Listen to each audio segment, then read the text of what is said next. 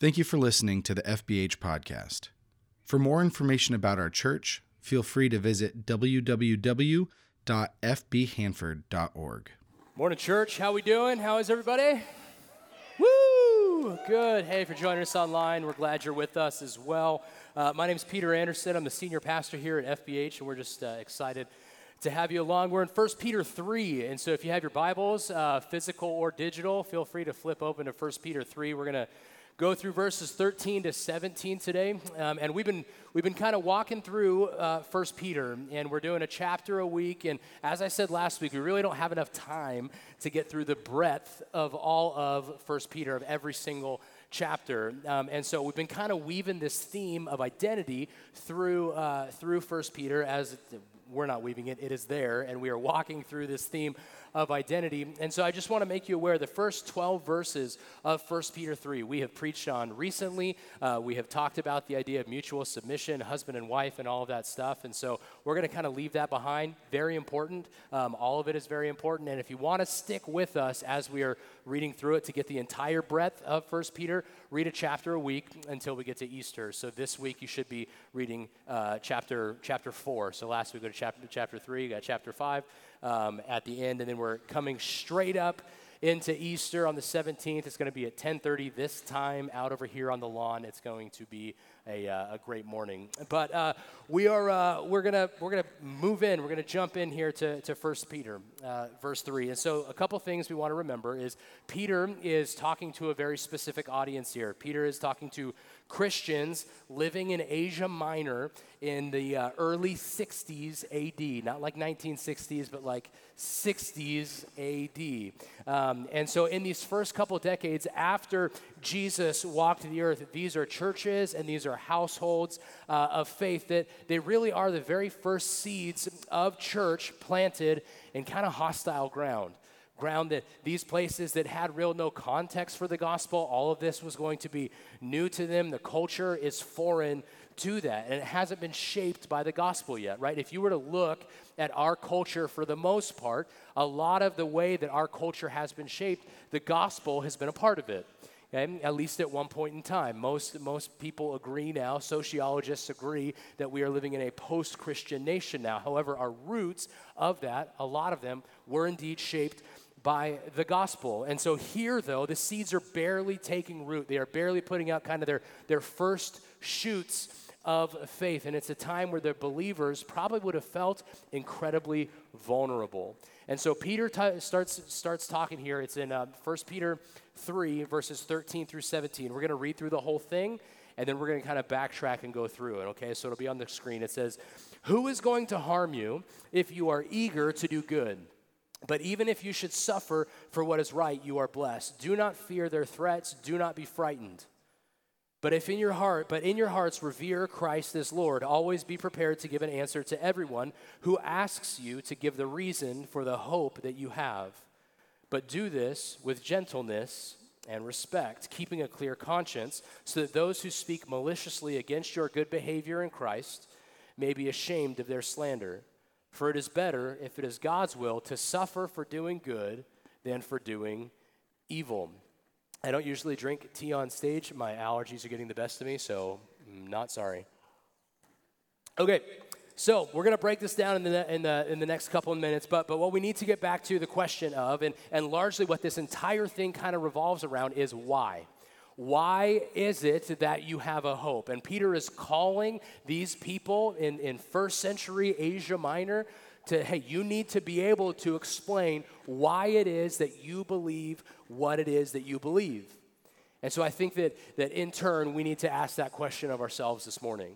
We need to ask ourselves the question why is it that you believe what it is that you believe? And I'm, regardless of your worldview, religious, political, whatever. Why is it that you believe what you believe? I'd say the majority of, of the people in here are Christians this morning. So, Christians, why is it that you believe what it is that you believe? Maybe you're an atheist here this morning. Why is it that you believe what you believe? Right? Maybe you're Mormon or Muslim or whatever. Why is it that you believe what you believe? I think we have to come to terms with that, regardless of your worldview, Christian or otherwise. Because if you don't have a why for what it is that you believe, you are going to lose credibility in the eyes of people that you're having conversations with. Okay, that's just a reality of the situations. So, verse 15, it says that we better be able to answer the question of why. More specifically, it says, Be prepared to give an answer to everyone who asks you to give a reason for the hope that you have. So, I want to take a second and I just want to sit in that. I want you to sit in that and, and answer that question in your head. Why is it that you believe what it is that you believe? And if you don't have a response to that, we need to get to one.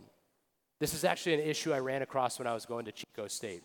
And I had a whole lot of people who, who, man, I just felt like I was getting in arguments left and right with people regarding my faith. And I could explain the what I believed. I could explain all of these different things about what it is I believe. But then they would ask a very simple question to me Well, why do you believe that?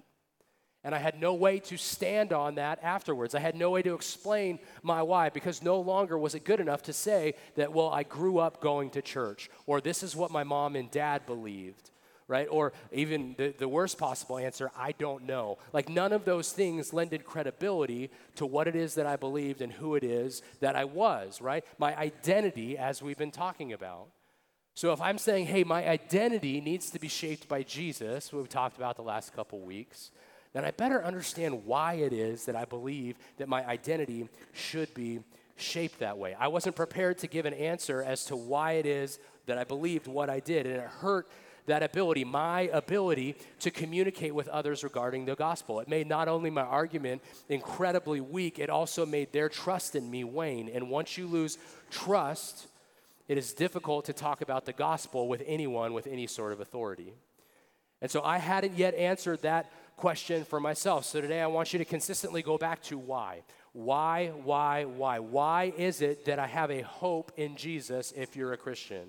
Or if you're not a Christian, why is it that you believe what it is that you do? And, and, to, to be fair, defending the gospel and having that answer of why can be difficult. Even if you've internalized it, right? Even if you have that answer in your head right now, speaking it becomes a whole lot more difficult. There's like speed bumps coming out of your mouth as you say those things, right? Like it's incredibly difficult and it can be challenging. Like 40 years ago, it was, an, it, it was an impolite to talk about anything regarding religion or politics, right? Maybe even 30 years ago, that may have been true. But now it seems like it's the, it's the cool thing to do to just simply talk about religion and politics, especially if you're on social media. And I use that word talk very u- loosely right? It's usually argue, and if someone puts caps lock on, you know you're in for it, right? Like so, so we need to come to the why because we need to be able to defend our faith. So, how is it that you and I need to make sure that we are both not intimidated by the notion of defending what we believe, but also we have an answer to why? And Peter's going to talk through both of these things. So, as you think through it, is what you believe merely a familial construct, right? Mom or dad or grandma or grandpa, they dragged you to church every Sunday, as Dave Fox loves to say, I had a drug problem. I got drugged to church every Sunday, right? Like, like, so if that's the case, that's fine. Maybe it is a familial construct, and that's not necessarily a bad thing right? My kids also have a drug problem. Don't take that out of context, okay? They also get drugged to church every single Sunday. And my hope is that being part being a part of the community, being a part of the community of believers helps them understand and learn truth so in turn they will have an answer for why especially if you're younger in here, maybe high school age or, or going into college or college or postgraduate, whatever, this question alone is going to be paramount to you holding on to your faith when you leave home. Understanding why it is you believe what you do. The what, yeah, important. But the why, if you don't have that answer nailed down, you're going to have a difficult time remaining in your faith that you currently have as you lead or leave the nest. So, we are going to get into some of these things as we as we kind of look back into our passage today because knowing why seems to be paramount to our faith remaining steadfast and our ability to communicate the gospel being clear. So let's go back to 13. It says this. It says, "Who is going to harm you if you are eager to do good?" Instead of eager, some translations use the word zealous. It's a more fun word. It's a, it's a little bit of a, a brighter word. And so Peter here refers back to this kind of pattern that we've been tracing for the last two weeks the suffering, right? Enduring. People don't like you because you're a Christian. People are going to persecute you because you're a Christian, whatever it may be. And subsequent glory of Christ because of how we have handled that persecution, because of how we have lived our life. That's, that's the pattern death to self, resurrection with God, right? Over and over and over again. And what we see is if that the, the gospel is true and we belong to God through Jesus, then safety doesn't really lie in hedging our bets. Safety doesn't lie in us just trying to protect ourselves. Actually, the opposite is true. Safety lies in zealously throwing ourselves into giving away all of us, all of ourselves, for the sake of Jesus. So Peter is saying, hey, be zealous to obey God, even if it means you look very weird to others in doing so. That, I mean, especially for our context, no one in America is dying because of their religious views. Okay? And if they are, it's very, very rare. And it's not systemic, it's nothing like that. Okay, so, so for us, really it is hey, love God, be zealous, and if, even if it means you look weird to others in doing so, be zealous to love God with all of your heart, all of your soul, all of your mind, all of your strength, and to love your neighbor as yourself, even if it means persecution. That's what Peter is saying because when it goes back to these verses that say, hey, love the Lord your God with all your heart, with all your strength, with all your mind, with all your soul, like all th- those verses, it doesn't say when to do that, which means when is it? All of the time. It doesn't say, hey, love the Lord your God with all your heart, soul, mind, and strength when you feel comfortable. It doesn't say, love your neighbor when they seem happy that day. Right? It doesn't say any of those things. It simply says, you need to do this. And so Peter is reminding these people in the midst of trial, you need to do zealously good for God. Even if the direct result of your obedience to Jesus is opposition, hatred, reviling, persecution. Obedience to Jesus is the better option. Why? Because even if you should suffer for righteousness' sake, you will be blessed. That's what the scripture tells us. Even if you should suffer for righteousness' sake, you will be blessed. And I'm not saying that if you get persecuted and you suffer, like, man, you're going to show up and get a million dollar check tomorrow in your mailbox. Okay? Most often, your blessing isn't going to look like that. But if it does happen, just remember to submit your tithe. You know what I'm saying? So, but that's not what that blessing looks like most often. Okay, this guarantee of blessing isn't something Peter even came up with either. This idea of like, if you get persecuted, you are going to be blessed. This is actually Jesus' promise to his followers in the Sermon on the Mount in Matthew chapter 5. It's verses 10 through 12. It'll be up on the screen. It says, Blessed are those who are persecuted because of righteousness, for theirs is the kingdom of heaven. Blessed are you when people insult you, persecute you, and falsely say all kinds of evil against you because of me. Rejoice and be glad, because great is your reward in heaven. For in the same way they persecuted the prophets who were before you. So here's a question for us, FBH. Here's a question Are you zealous for what is good? Are you zealous for what is good? Do you view yourself and your purpose biblically? What I mean is, do you view yourself as being for something? And I think this is an interesting question that we need to continue to ponder, is because so often I think what happens is we come into the faith, like we pray a little prayer, and we feel like we got our, our golden ticket into heaven, right? We're like, hey, you know what? I'm done. Yep, I'm a Christian. I'm going to heaven when I die. You know, done. But I think oftentimes we forget, especially those of us who are more mature Christians, more established Christians, I think we forget that we are supposed to be living for something. Our identity, the things that we do, needs to flow out of that identity because we are for something of utmost importance. It's not just a get out of jail free card. And so that's what we need to be aware of. Are we zealously doing good for Christ? When Jesus redeemed you, He bought you, He saved you, He renewed you, He forgave you in order to make you something, to use you for his, like to be his possession, his instrument. And I know that feels a little strange, right? Like, oh yeah, Christ bought you so then he could use you. Is it strange? Or is that how every single transaction that any of us ever have goes? Even this morning, uh, we, we, get together and we pray um, with a lot of our productions team, our musicians, uh, the pastors are in there. Sometimes there's some usher and greeters. We get together, we pray for the morning. We talk about the flow of the morning, who's handing out free sparkling water in the back. And dudes, I feel you. I tried to get a sparkling water on Thursday, and they shut it down real fast. And they were like, no, you can't have one. These are for ladies only. So, sorry, guys. Wait for leftovers. That's the trick. Okay. Anyway.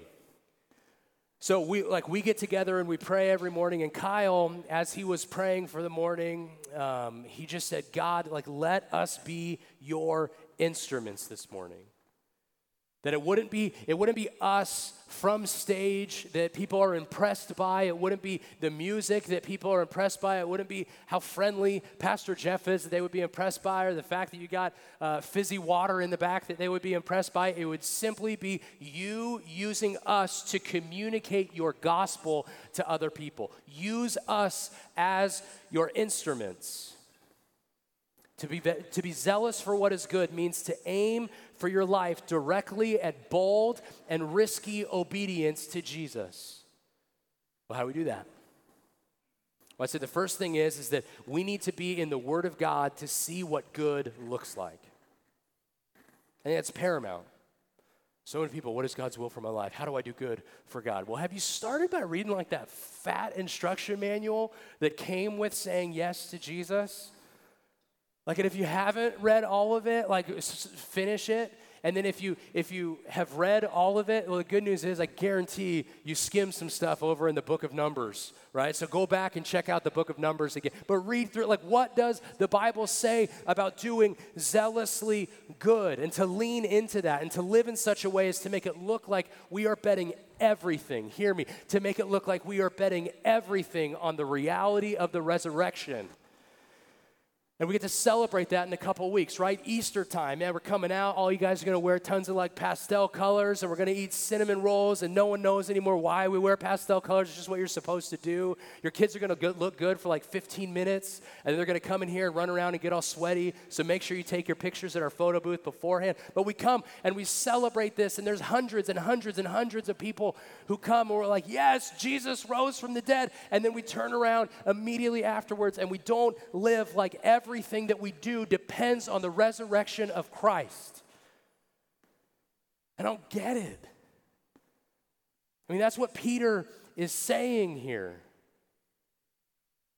And so, could I or somebody else, like I don't need to be nosy, look at your life and say, there is a man. That person is a man who is betting everything, his entire life, on the truth of the gospel. Or are we hedging our bets and getting that get out of jail free card and calling it a day? God promises us that He will bless us when we suffer for His, for, for his sake. And so, do you truly believe that, that that promise is still good today? That God wants to bless His people, even though oftentimes it's not in the same way that we would hope? And what happens is, is that when, when people of God zealously pursue God in every corner of their lives, that the kingdom advances. We talked about this last week how the way that you live impacts kingdom growth.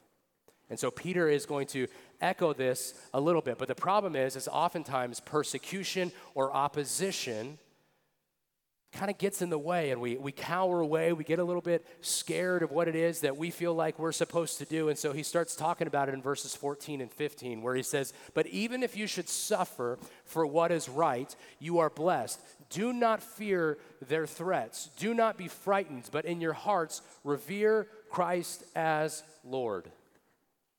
He says, Don't live in fear of those who oppose Christ, but live in, in holy fear of God, honoring Jesus as Lord. And so, what we have here is Peter assuming that if you do Christianity correctly, you should need to hear this as an encouragement. That this should not be something that's like, oh, yeah, I've never thought about before. No, this is something that you should have to hear to be able to endure and walk through. If you're obeying Jesus, zealous for good, you should expect to be hated. You should expect to suffer. You should need the encouragement of these verses. And we will know we're, we're going the right way when maybe we look a little bit strange. Maybe we look a little bit peculiar, peculiar when people kind of raise their eyebrows at us, when people oppose us, when people want us to fail, want us to, to get, out of, get out of their culture, to stop troubling their world and kind of stirring up their own realities. And the issue of fear is a massive one in Scripture.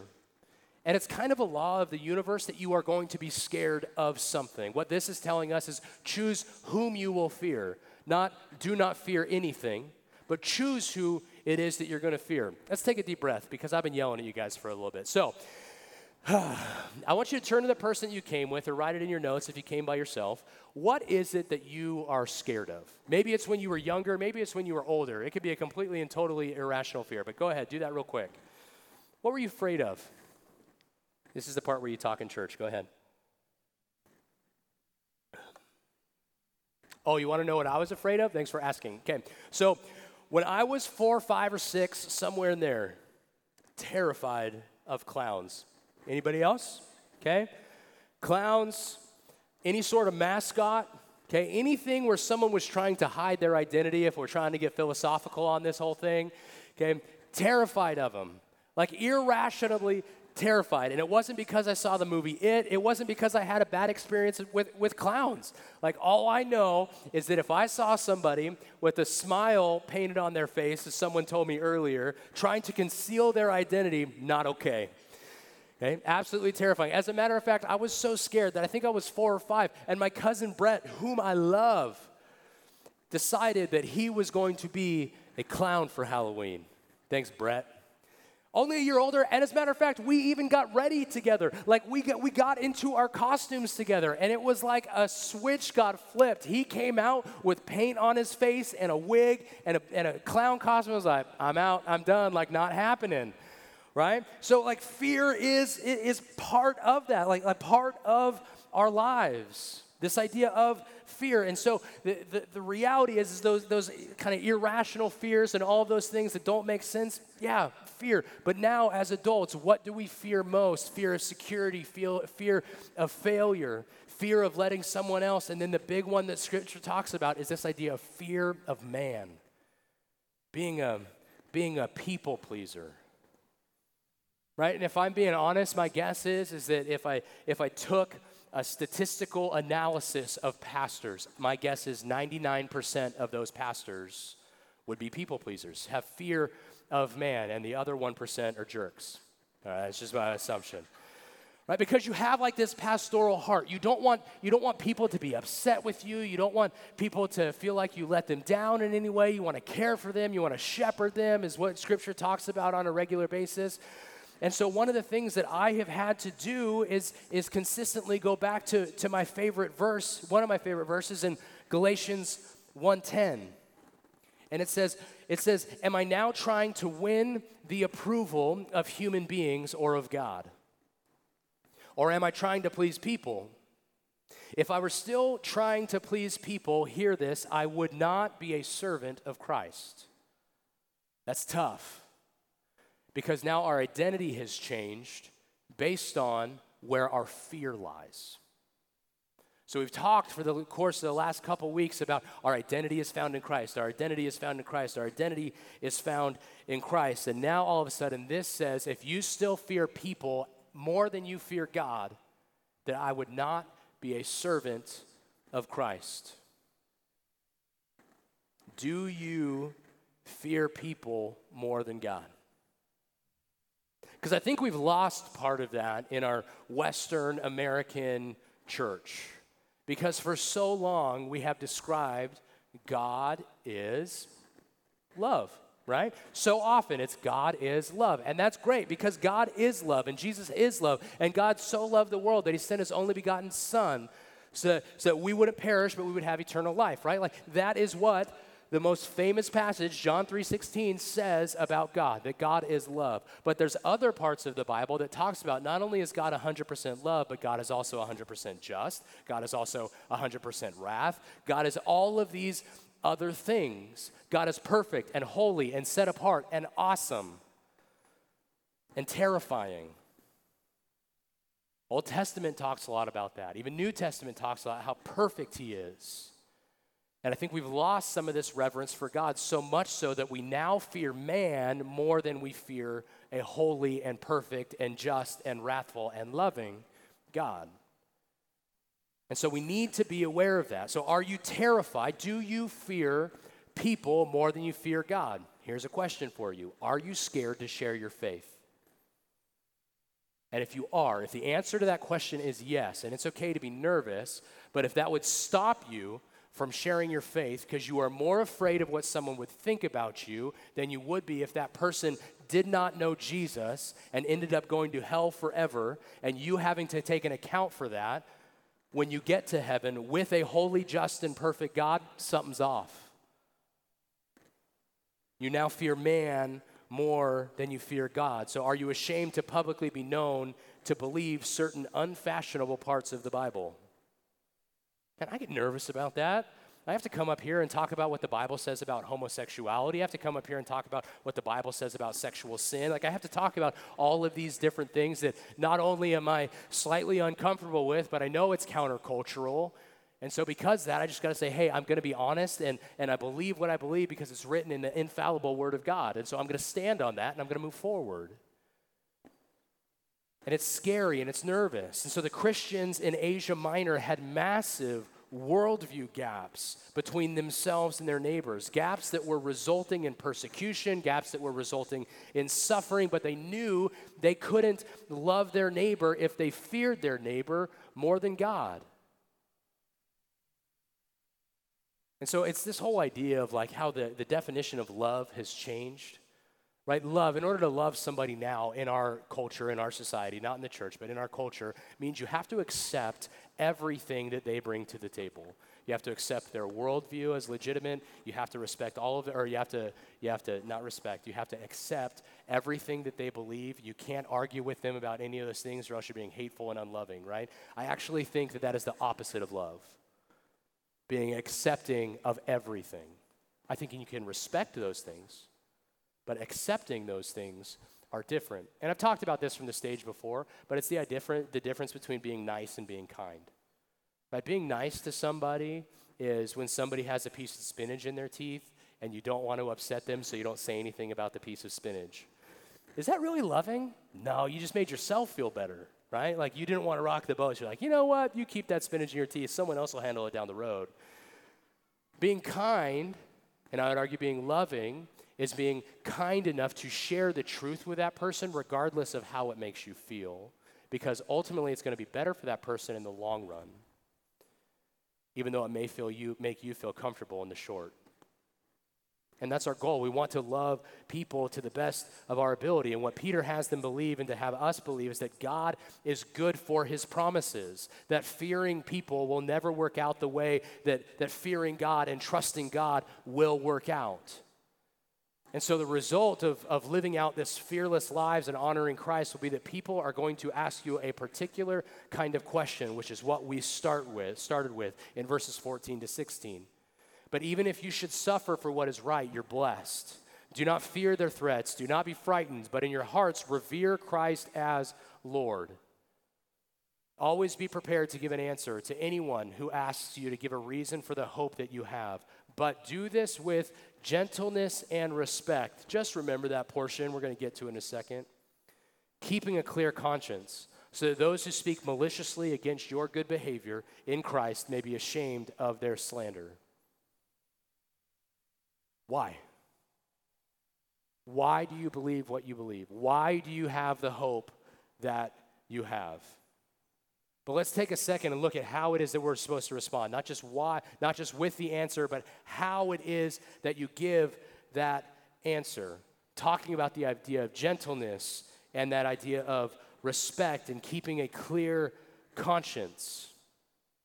Because this says you need to have all of those things in order to articulate hope. And there are far too many pastors and far too many preachers who have forgotten this.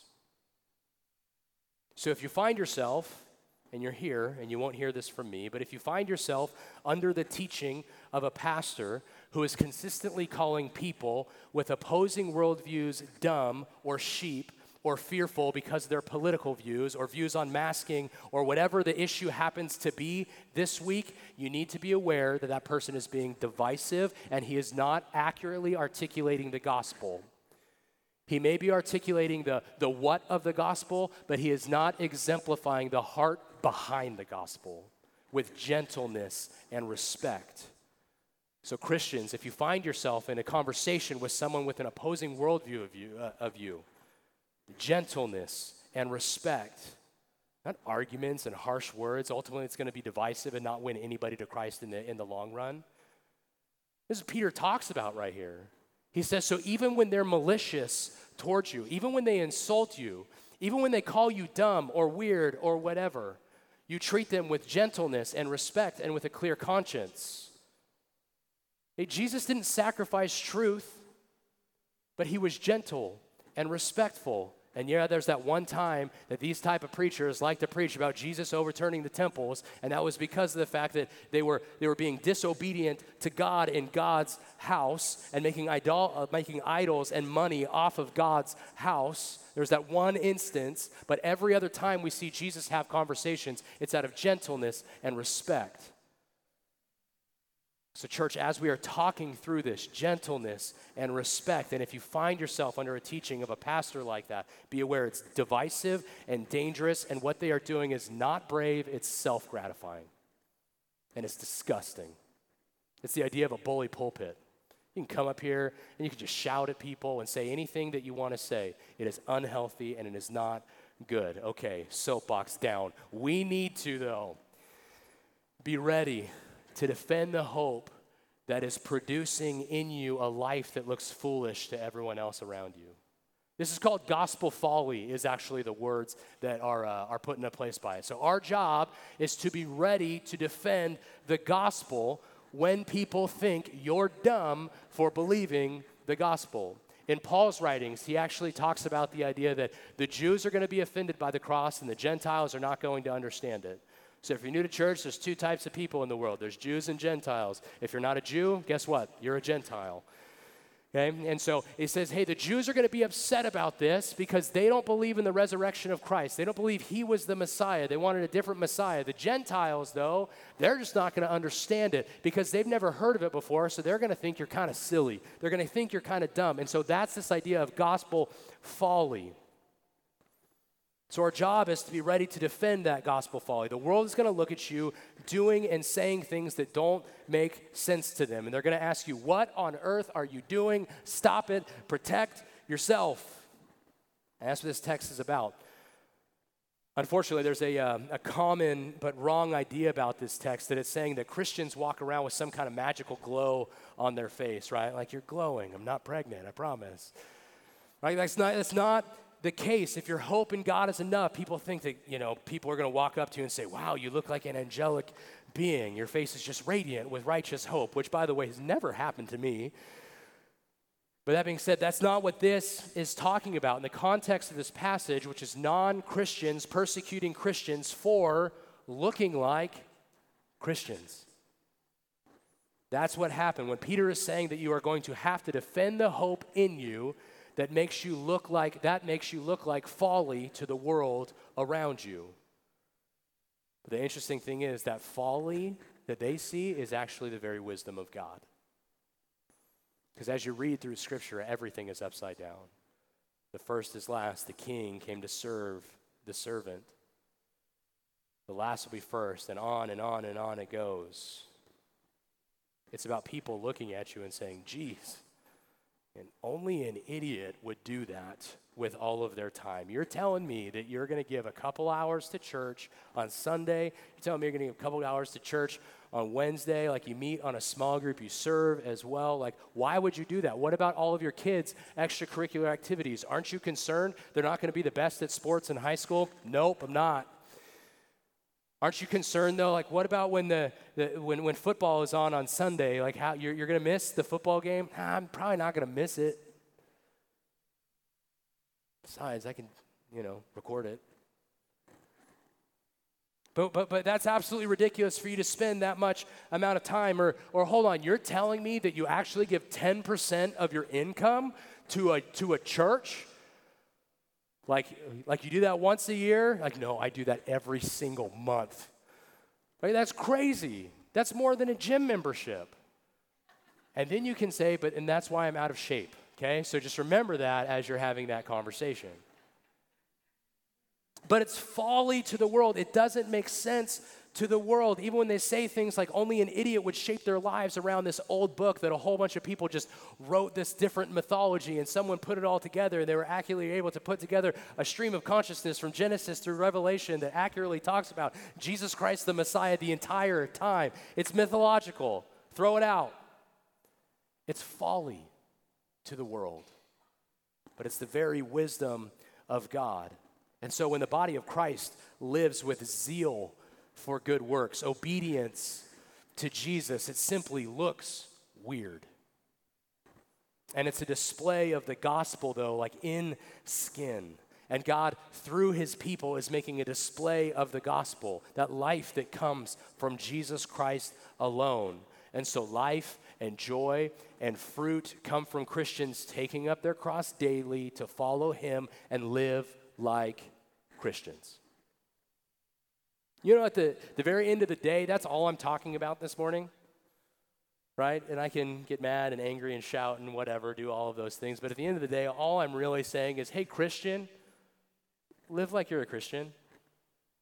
Like, that's the extent of my message. Some of you are going to, like, oh, that's it? Cool, I'm out. But then he finishes with why because the kingdom depends on us living in such a way. Peter lastly warns here to avoid destroying your witness with evil in 1 Peter 3:17. It says for it is better if it is God's will to suffer for doing good than for doing evil. Live in such a way that even if your enemies could watch you around the clock that they would be put to shame when they accuse you of evil. And that's what we talked about last week as well. Well, then the question is what is evil? I think there's two types of evil. There's sin and sin would be anything contrary to the will of God, right? Anything the Bible tells you not to do, don't do it. If it's the will of God for you to not do something, don't do it. But I don't think that's the type of evil that the church is dealing with mostly right now in the Western church. I think the type of evil that the church is dealing with mostly is when the church is supposed to do something but doesn't, which is also sin. That's hard because, especially as a lot of us in here are more mature Christians, we've been around forever, we understand what it means to walk with Jesus. My guess is the list of things that you're supposed to do but don't is actually a whole lot longer than that list of things that you shouldn't be doing but do. It's like for the most part, hey, man, I've, I've gotten rid, I don't cuss anymore.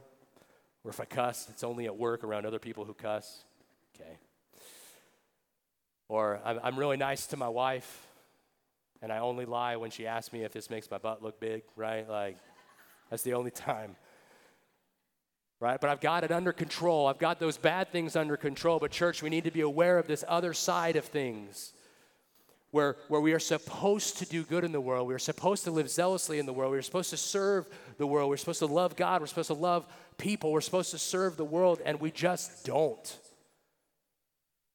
That's just as evil. That's just as bad.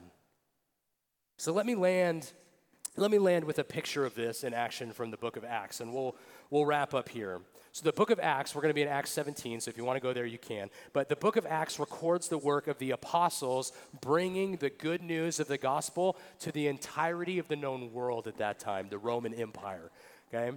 And so that's really what it, it is talking about. And the pattern that Peter talks about, the arc of, of God's work in the church and kind of that place and and that time. So, as the gospel went into new towns, the gospel went into new cities, the gospel went into new regions, and it started to take root, we actually have moments where we see non believers' reaction to what we're talking about this morning. So, it's verses 1 through 9.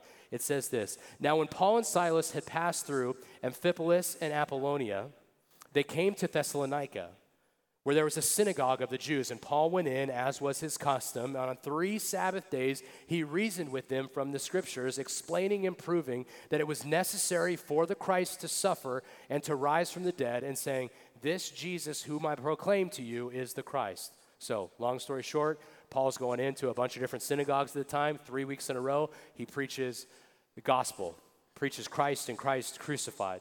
It continues. And some of them were persuaded and joined Paul and Silas, as did a great many of the devout Greeks, and not a few of the leading women. But the Jews were jealous and taking some wicked men of the rabble, they formed a mob, set the city in an uproar, and attacked the house of Jason, seeking to bring them out to the crowd. And when they could not find them, they dragged Jason and some of the brothers before the city authorities, shouting, These men who have turned the world upside down have come here also.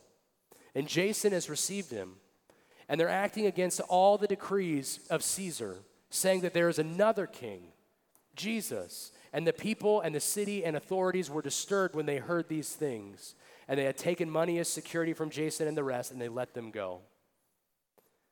Even if all of the Christians at the time didn't get it, the non Christians did. They said, These guys are talking about another king. These guys are talking about listening to and acting out of a different identity. No longer Roman citizens, but citizens of heaven. And they have upset this entire country. They've upset the entire world. And now they've come here into our city. And can you believe it? They're going to act like Christians here. That's what Paul was talking about, or, or, or that's, what, that's what happens here as Luke is writing about this. The non Christians got it. They understood what was being claimed by the Christians. They understood that they weren't heralding a new system of good works or a tweaked philosophy of morality or a nice religious ideology. They understood that the gospel, the good news of Jesus, was a claim to everything. Every single thing. It was nothing less than the claiming of their city as a new era under the kingship of Jesus Christ. That's what they heard. These men have turned the world upside down, saying that there is another king, Jesus. Like we said last week, and I'll land with this we need to remember that we are a royal priesthood, as it says in 1 Peter 2. We're a chosen people. We serve the same king that these people serve. We have the same good news to talk about the king forgiving all sins by his own blood. So the question then becomes what is stopping you? And my answer would probably be is because you don't know your why yet. You know the what, but you don't know the why.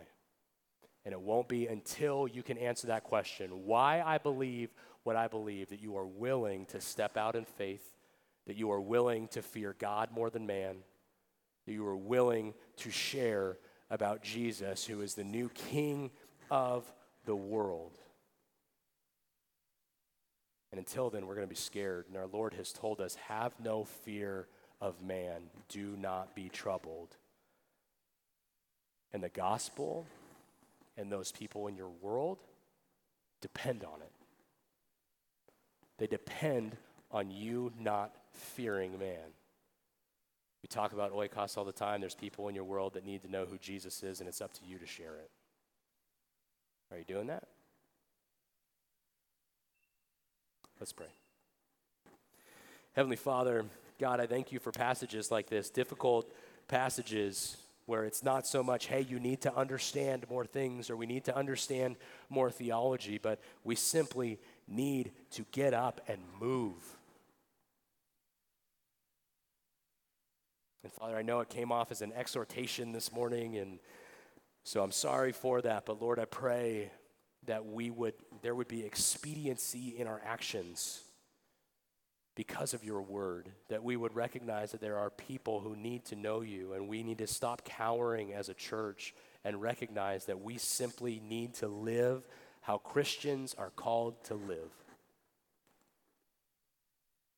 And so, for those this morning with heads still bowed and eyes still closed, if maybe you're saying, i said yes to Jesus a long time ago, but man, I'm just, I'm not living like it. I'm not living like a Christian. So if that's you, and you can pray along with me in just a second and re up, get good with God. Say, God, I'm going to dedicate my life to you. I want to make sure I'm living in the same way that I agreed to in the first place. But there's another group of people in here, those who have not yet said yes to Jesus. And if that's you, and the idea of living authentically and having an identity that's grounded in Christ, living for something that is bigger than you, for a holy God who sent his Son to save you forever so you can live for him throughout eternity. If that's you this morning, you can pray along as well. Simply repeat after me. Say, Father, A, I admit that I'm a sinner in need of a Savior, that I sin every single day, and I'm sorry for that. But B, I believe that you sent your Son to die on a cross for me. And C, I would choose to follow you every single day. That looks like acting like a Christian is supposed to act. So we love you, Father. It's in your Son's name we pray. Amen.